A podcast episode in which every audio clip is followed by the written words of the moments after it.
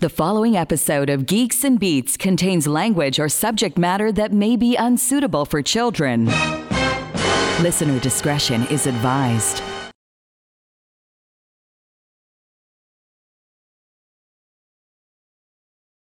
All right, let's make sure the thing's recording. Are you recording on your end? I am recording on my end. I've got uh, five seconds elapsed so far. All right, awesome. How you doing? I'm uh, just descaling the coffee maker. so another exciting night in the Cross household. Yes, yes, it is. It takes a long time for the uh, for the Seiko to get descaled.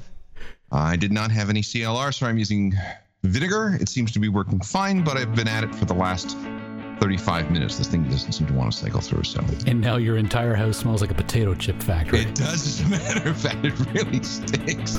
All right, stand by. Here we go.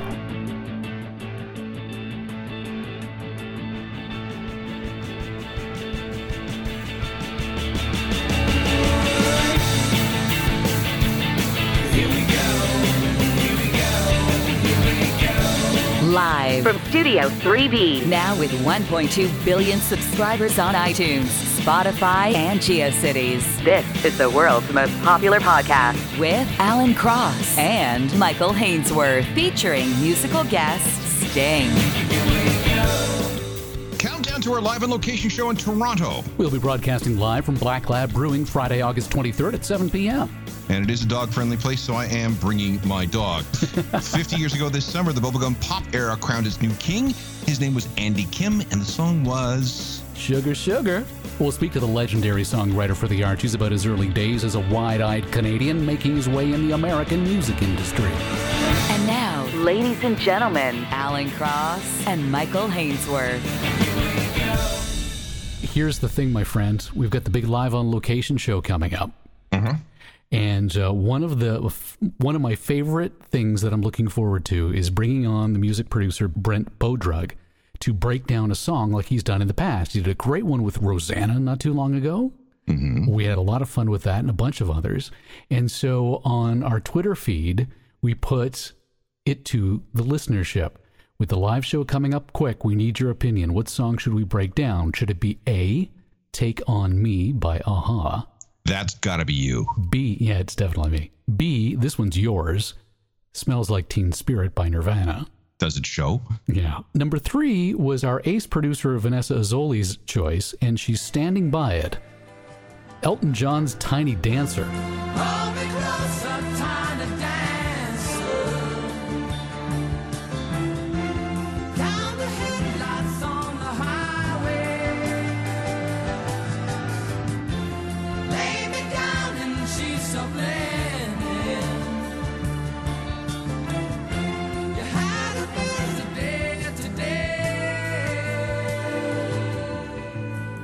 Saw that come through and I thought, really, Vanessa? Really?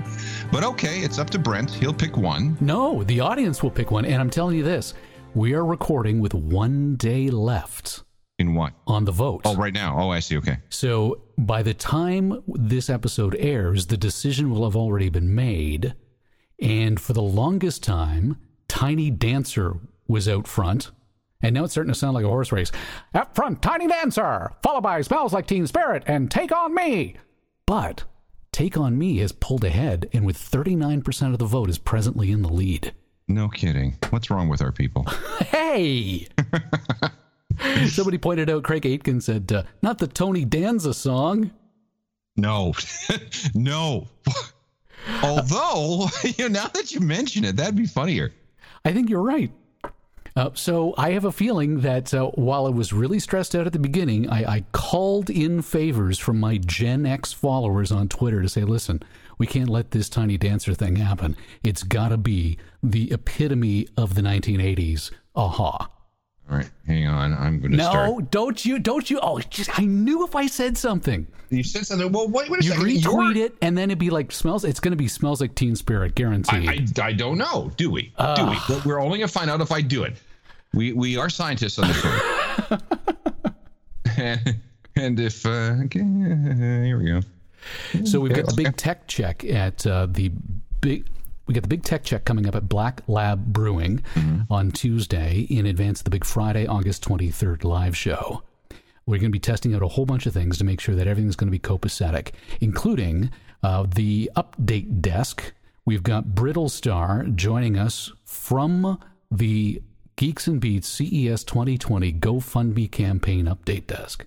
Mm-hmm. Because he was with us for the big live on location show last year, which was lo- the location was my back deck, uh, I didn't want to make the poor son of a bitch drive all the way in from Stratford, Ontario again for like two hours to come do the show and then have to drive home in the dead of night. So he said, I have an idea. Let's do the update desk from your house with a green screen. So now the question becomes, what do we put in the background? Oh God, I don't know. Um, I was thinking like some 1970s telethon style, you know, do it for Jerry's kids kind of if thing. If we could find something from one of Jerry's telephones, that'd be great. and we have no idea what he's going to do, what he's going to say. He's just going to show up and participate in the big show. And now, live from the SCTV studios in downtown Melonville, the first annual SCTV Solid Gold Telethon with a solid gold array of local and regional guest stars. And now, ladies and gentlemen, the 24 karat host of the SCTV Solid Gold Telethon, Sammy Maudlin. Thank you. If I could get serious for just a moment. As most of you may or may not know, this telethon is for a very worthy cause SCTV. You know who I'm super excited to talk to? Set aside it being Ed the Sock, who couldn't make it last year and who's going to be here this year. I'm really looking forward to your Jays Stadium announcer and live stream voice of God, Tim Langton. Yes. And now, the starting lineup for your Toronto Blue Jays, managed by Charlie Montoyo. Going to be really cool to have somebody of that caliber actually being our in studio voice. I'm fascinated by his line of work because, like, we we've all you, we've all you and I have both been in a turn on a microphone, speak to a large group kind of scenario, hmm. but I've never actually had every single listener respond as I'm speaking, and I could hear them. No, I, I knew, uh, or I know Andy Frost, who used to be the PA guy at the Toronto Maple Leaf games. And I would go up in the booth with him sometimes as he was doing a, his thing on a game. And it was wild to see the reaction he would get based on his intonation, his um, his his level of excitement, and, and what he had to say. It, yeah, it's really cool. It really is. It just give you. It, it has to. We can talk to him about this. It has to give be intoxicating, give you some sense of, of power, especially a sold out Jays game. I mean, you got fifty thousand people that are roaring along to whatever it is that you say, even if it's the most innocuous thing.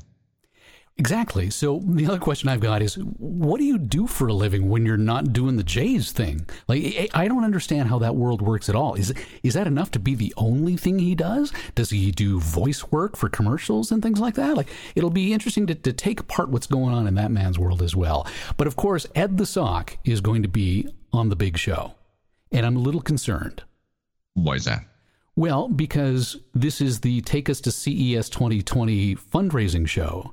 So the topics are all going to be CES specific. So, of course, we have to talk about autonomous vehicles, and we have to talk about, and this is where I get a little concerned about bringing on Ed the Sock. You're going to want to talk sex bots. I probably will. We we always drift over to that topic. So why are you even even bringing it up? Well, Ed, Ed, Ed's. I've I've seen Ed's Night Party on the Citytv in the past. Like this man was a staple of Canadian television in the 1990s uh, and into the 2000s, and uh, not exactly known for his um, Subtlety. subtlety when it comes to um, scantily clad women and sex-related topics. hmm So I, I I have a feeling that there's going to have to be a yin yang kind of thing here. Well, And, and I, I have a feeling you're not going to play the role of Yang. No, I'm not. I'm going to be. I'm going to have some very serious questions for Ed, simply because uh, this seems to be something of a shared topic, a shared interest. Yes, indeed. So we'll talk about that uh, as well as a few other topics as well. We'll also look back at our coverage from 2019. What was your favorite part about CES 2019 for Geeks and Beats? I'd never been before, so the whole thing was really quite fascinating for me.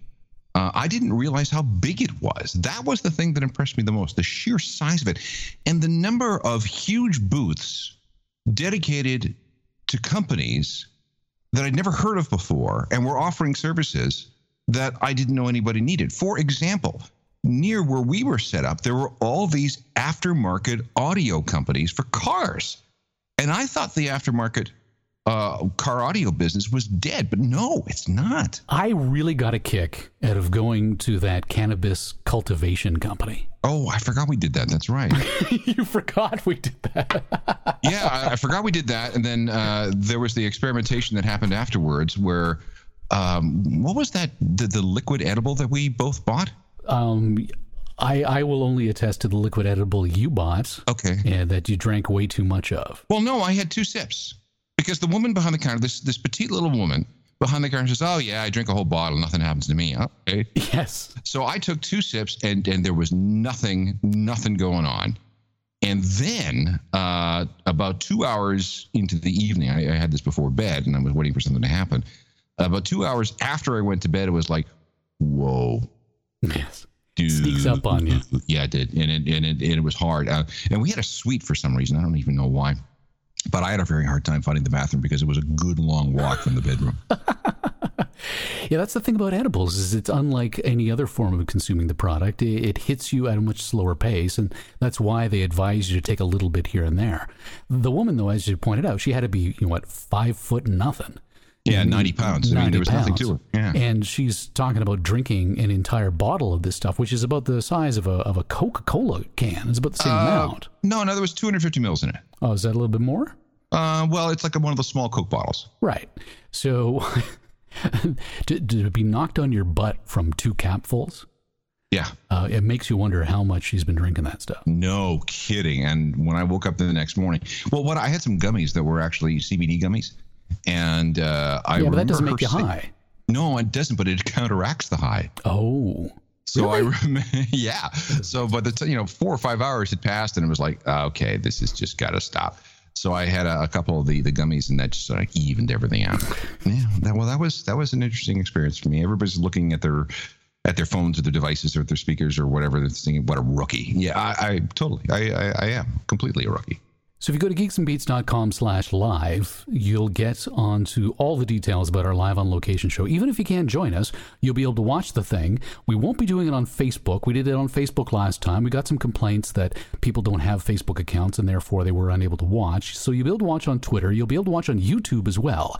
So even if you don't have an account with one of those social media networks, you'll still be able to watch the show on YouTube. If you go to geeksandbeats.com slash live, that's uh, the time that we go to air, which is 8 p.m. Eastern Time, 8 to 9. And then we've got the Q&A with the audience, 9 to 10. You'll be able to watch the whole thing regardless. If you go to geeksandbeats.com slash live, you'll be able to see the embedded file. So even if you don't have an account with social media, you'll still be able to watch the big show. Mm-hmm. Um, our GoFundMe campaign update, not to um, mow the lawn of Brittlestar, who's going to be providing these updates live for us Friday night. Bupkis as far as an update, still 225 bucks. Really? Yep. You got to start promoting this. This is not okay. Well, we'll do it this week. Yep. So uh, all this, this week. week, hopefully we'll be able to move that needle so at least Brittlestar will have something to talk about. Well, we want to see that go up at least by increments of a dollar.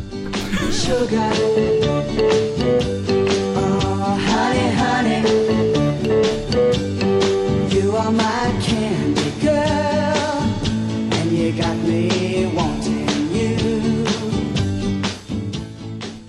Years ago this summer, Montrealer Andy Kim packed his notepad into a bag and traveled to New York City to co create a song that became the undisputed icon of bubblegum pop and proved that manufactured bands could be big money. He joins us now. Andy, how are you? I'm excellent. How are you? Very well. Thank you very much for joining us on the big show tonight. Well, this is uh, pretty exciting. Hello, Alan. Hi, Andy. Good to see you. Hear, hear from you again. Uh, yes. I hope all is well in, in both your worlds, and I'm excited that I'm around 50 years after Sugar Sugar I was born. uh, you know, I can I can tell you that that I remember the first time I think I heard the song, and please don't please don't hate me for this. I heard it because I clipped it out of the back of a cereal box. Yes, you can you can do that back then. You know what? I'm, I was listening to um, Mike Calovier, uh, REM, and the funny thing is that he referenced that he and his sister cut it out of a cereal box as well. My Mr. Titus Stipe and you are pretty uh, pretty close that way. me, me and my sister did the same thing, and I think, if I'm not mistaken, it ran at 16 and two thirds RPM. Wow. How would you find a record player that do 16 and two thirds? All the record players back then, all the portable record players were four speed 16 and two thirds, 33 and a third, 45 and 78. Really? Yes. We had an old Silvertone that we bought at Simpson Sears, and it had a 16 Oh and two thirds. Yeah. So, Andy, eh, what went through your mind the first time you found out that the song you wrote could be clipped off the back of a cereal box? Well, you know, it all seems so unclear now, 50 years later. Uh, what was clear to me was that um, um, I was really having this wonderful ride. Um, uh, someone referenced uh, to me recently that May 24th, 1969, Baby I Love You hit the uh, charts for the first time. May 24th, 1969, Sugar Sugar was released, but it didn't get on the charts for two months because nobody wanted to play it. And so I was kind of um, the kid that, that believed Leiber and Stoller and Jeff Barry and Ellie Greenwich and Phil Spector saying, You're only as good as your last two minutes and 30 seconds. And I've had about three singles out by then, and they kind of they kind of just stayed in the teens and never got to be top 10, etc. And here was Baby I Love You that was scheduled to eventually be my first million selling record that gave me an opportunity to really have some kind of stable life in the Brill building. And Sugar Sugar, I just love that song from the first downbeat of writing it with Jeff. It was just one of those magical moments that I try to explain, but um, it, it, there, there are no words.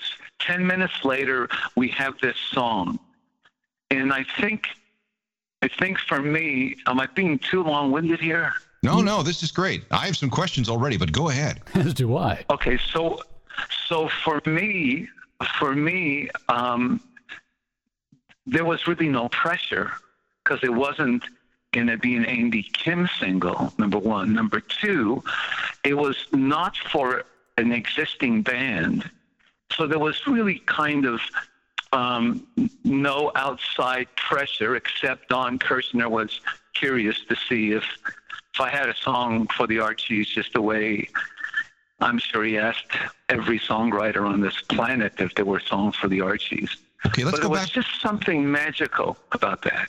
Let's go back just a little bit. So, how did you end up working in the famed Brill building? When did you get the job there? Well, I didn't. I didn't really um, uh, have anything to do with the actual um, physicality of it, because to tell you the truth, gentlemen, I I lived in a dream bubble. The dream bubble was everything that my transistor radio played. The dream bubble was was watching television, um, American Bandstand, anything that the U.S. was um, uh, showing us in Canada. I was glued to. Let alone the fact that WKBW and WABC were strong signals for this guy in Montreal on his transistor radio. And I think the bigger part of me as I look back was that the disc jockeys were the the ones that kind of reeled me in hmm. because they kept talking about these artists. They kept talking about the sounds. You know, if you listen to uh, um, some old Joey Reynolds um, on uh, in Buffalo, and and uh, if you listen to um, cousin Brucie, um, they they made it so they made it bigger than life. Hi, everybody all over America. This is your cousin Brucie. It's the WABC Party Go Go. Woo! Don't you wanna tap your feet now, baby? Everybody sing. Come on, let's go. God, you're doing fine. I hear you. There's something I miss in today's disc jockeys. They're just playing, you know, nine in a row or whatever. But I think that was the thing that that just kind of drew me in. Um, loved music, loved loved the the the the the idea of being part of something that I didn't really know how to do. I knew two chords and a dream. And I showed up in the Brill building and I wanted to meet Jeff Barry because my two older brothers um, had all the 45s. My two older brothers um, would uh, would listen to you know from Elvis to Buddy Holly to Roy Orbison and and then on to the Beatles and stuff. And they all had these magazines. And I was always curious about how did this happen? I was just fascinated by the idea of what I was hearing.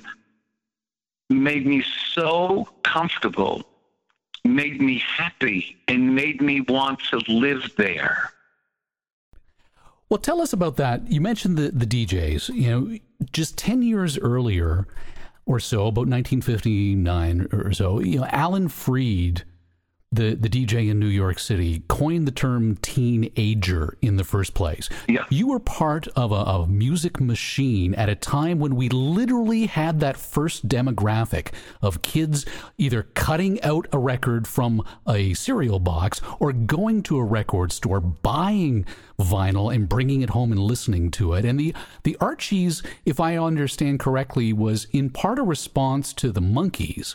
And this was these were two bands that were virtual bands. This was uh, the beginning of an industry that recognized that there was an intense amount of money to be made targeting this new demographic called teenager.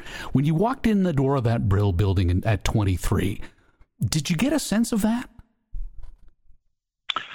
You know, I, I had no sense of anything, to be honest with you. Just a Um, wide-eyed kid walking in the door. just like okay, now now I'll tell you when I got off the uh, uh, the bus on on at Port of Authority and and walked on to 42nd and took Eighth. Um, I, I I had just gone from black and white to color. Um, you know, I'm, uh, you know, I, I read about these these phenomenal, phenomenal musicians who started playing when when they were uh, in the embryo. You know, and and they are extremely talented and all that. I came, I just.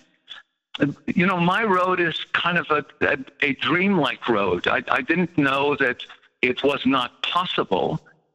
So everything that I believed in was possible. I think I still do that, you know, today. But I've always believed that that I was following something inside of me that took me to where I wanted to be. You know, I was I, I like to to tell you this. I was born lucky and blessed and happy. And the days that that filtered into where I became irrelevant to the music business, I was extremely lucky and blessed and happy. So, you know, I don't know if if if my life was made to be part of a dream or was just something that uh, was uh, a gift that I had that I that I did not know that it was a gift. I mean, obviously Jeff Barry, who was iconic in in the Rock and Roll Hall of Fame. Um, I not only did he become my mentor, but he, I was his writing partner. A couple of questions about the song. So you say you wrote it in 10 minutes. 10 minutes. Uh, yeah, it was. It just went by. Was this song originally always for this virtual band for Don Kirshner, or did you offer it to somebody else beforehand? No, there, there's um, th- there. It, it makes me laugh because I've spoken um, to Mickey and Davey at one point, and Uh, the Monkees. and I guess, and um, you know they referenced the fact, and and I said, you know what, it was never a Monkees record, it, a song or anything. It was, it you know, the Monkees had kind of broken up by then. You know, it wasn't. Um, you know, I did write songs for the last album with Davy and Mickey, um, but basically, um, Sugar Sugar was always intended to be part of the Archie world. How did Kirshner get this song on the radio when it was a cartoon band that was ostensibly singing it? I mean, if I were a DJ in 1969 and I was presented with this virtual band, I don't care how good the song is. I would probably go, eh, I don't know. So, how did he manage to get past those initial prejudices? Yeah, it took him two months. Well, you know what? Um, I, I think that you know, um, you know, Donnie had been around a while. He he had a, a phenomenal writing um, uh, base in the fact that he he published. Uh, you know, probably the hits of the day coming out of the the Brill Building. Um, and an incredible entrepreneur. Um, I think um, having left the Monkees under whatever you know whatever reason it was that he finally left the Monkees, I think that he segued right into the uh, Archies being on television and introducing the idea of uh, how about if they sing a song at the end of each um, segment. And and you know what? With all due respect to all of those who came after the Monkees because they didn't write their own songs, they they were hired as four actors, not as four musicians. They were hired as actors to be, you know, kind of America's version of Hard Day's Night or something like that. Frank Sinatra never wrote a song. Barbra Streisand never wrote a song. Bing Crosby never wrote a song. And Elvis probably wrote part of a song. So I, I, I always found it funny that that criticism of any kind comes from from an area that that wants to diminish someone. So now we go to the Archie and, and Sugar Sugar. Nobody wanted to play it. And and I never realized the context that it was in 1969. I didn't realize the context. I was living, you know, the fact that that uh, we landed on the moon. I was living the, the, the Sharon Tate murders. I was living the uh, Woodstock. Uh, um, the Beatles broke up and they're they're performing, um, you know, on top of their building for the last time. Um, Apollo 12 took uh, a cassette of Sugar Sugar, and I was told they played it forever. Um, so I, I, I don't know. I mean, the Vietnam War was raging, obviously, and, and there was a lot of political unrest and and uh, the consequences of 1968 with Martin Luther King and, and Robert Kennedy. It was just, it was a dark moment in time. But when you're a kid, you're you it, it kind of surrounds you, but you're not actually. I shouldn't say living it, but I was I was in that bubble of baby, I love you, and hey, I'm writing for the Archies. But but nobody wanted to play it, and I think that if if you both remember. Um, there was a thing called FM. Well, it wasn't FM yet. It was underground music that became FM radio. So the, the tide was changing. I think that I came in at the last wave in 1968, 69 of the last wave of, of these uh, incredible, incredible years of of Tin Pan Alley, the Brill Building, etc. And big time AM so, radio, really powerful AM radio stations with larger than life DJs, something that was uh, going to be eclipsed by by FM in the coming years. Absolutely, absolutely. And and the thing is, for me, um, was the fact that that um, because I had "Baby I Love You" climbing the charts and I was touring, there was there was um, I was kind of filled with some success. Yet I was always curious about whatever happened to that song that that we loved, that we made a great record of, and and what really happened? Well, the, what basically happened is finally Don Kirshner hired an independent promotion man who went to his buddy in San Francisco on a on a record meeting morning and said, "Hey man, I got a hit for you." And the guy says, "Great." What is it? He says, I can't tell you. He says, Oh, come on, man. Just tell me who it is. The artist says we can promote the artist and stuff. He says, Yeah, yeah. Well, let's have a bet. Um, I play it. If you love it, will you add it? He says, Hey, man, we only play the hits on this station. And I'm paraphrasing all of this, but I, I heard it firsthand so many years ago. So he gave him the 45 that had a blank label on it, and every curse word you could ever think of is on there. so the guy puts it on, figuring, you know, this could be like rock and roll heaven. This could be like, oh my God. And he hears this song. And I don't think for one second he thought anything other than what he said when it was finished. He says, I love this. I love it. Who is it? And the promotion guy said, It's the Archies. And the program director said, I can't play it. And the the the conversation ensued that was like, hey man, you told me. I'm I'm an independent promotion. I need the job. Come on, you can't do this to me. If you thought it was a hit, you got to give me a shot. Play it once, twice, something. Play it at midnight, at three o'clock in the morning. So two minds got together and they would play it one time. And that one time caused caused outages at the radio station because people wanted to hear it again and again and again and again. And that was like lightning in a bottle and it traveled all over the world. I don't know. I don't know how or why. I just know that there was a moment in time where there was inspiration in the room. And then you turn around and say, What the hell was that? And I captured everything on this little Sony uh, cassette player that that I purchased um, on 48.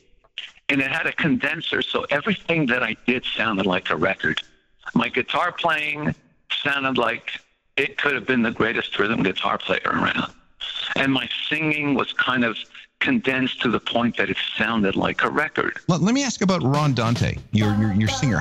I don't know anything about Ron. Well, Ron was the voice of a group called the Cufflinks.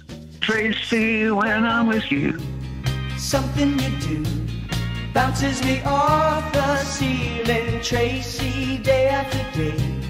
When you're this way, I get a love and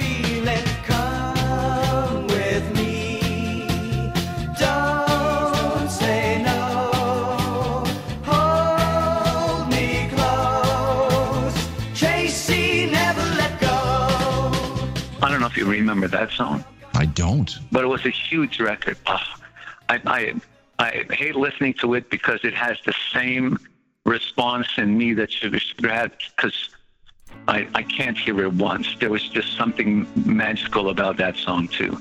Um, and Ron, Ron was um, was auditioned because because you have to understand my producer Jeff Barry um, also had a record label and and the artist on his label that was starting to become really successful was a guy named Andy Kim.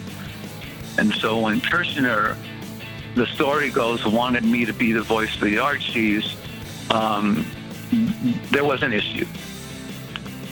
So basically, competition against myself and all of this and, and all of the business transactions that have to go. So they found Ron that had kind of a similar um, feeling for these songs as I did. And um, I just think that his vocal on there is the best. This that whole record is just magical. It really, really is, from beginning to end. fascinating stuff. Thank you so much for your insight into your time. I'm honored to be part of a community of guys that got together and made this record happen. And thank you for taking the time. Catch all new episodes of Geeks and Beats Wednesdays on iTunes, Spotify, and Google Play. Or stream us live at geeksandbeats.com. Support the show on Patreon and follow us on Facebook, Twitter, and Instagram for a daily dose of the world's most popular podcast with Alan Cross and Michael Hainsworth. The Geeks and Beats podcast would like to thank the National Science Foundation.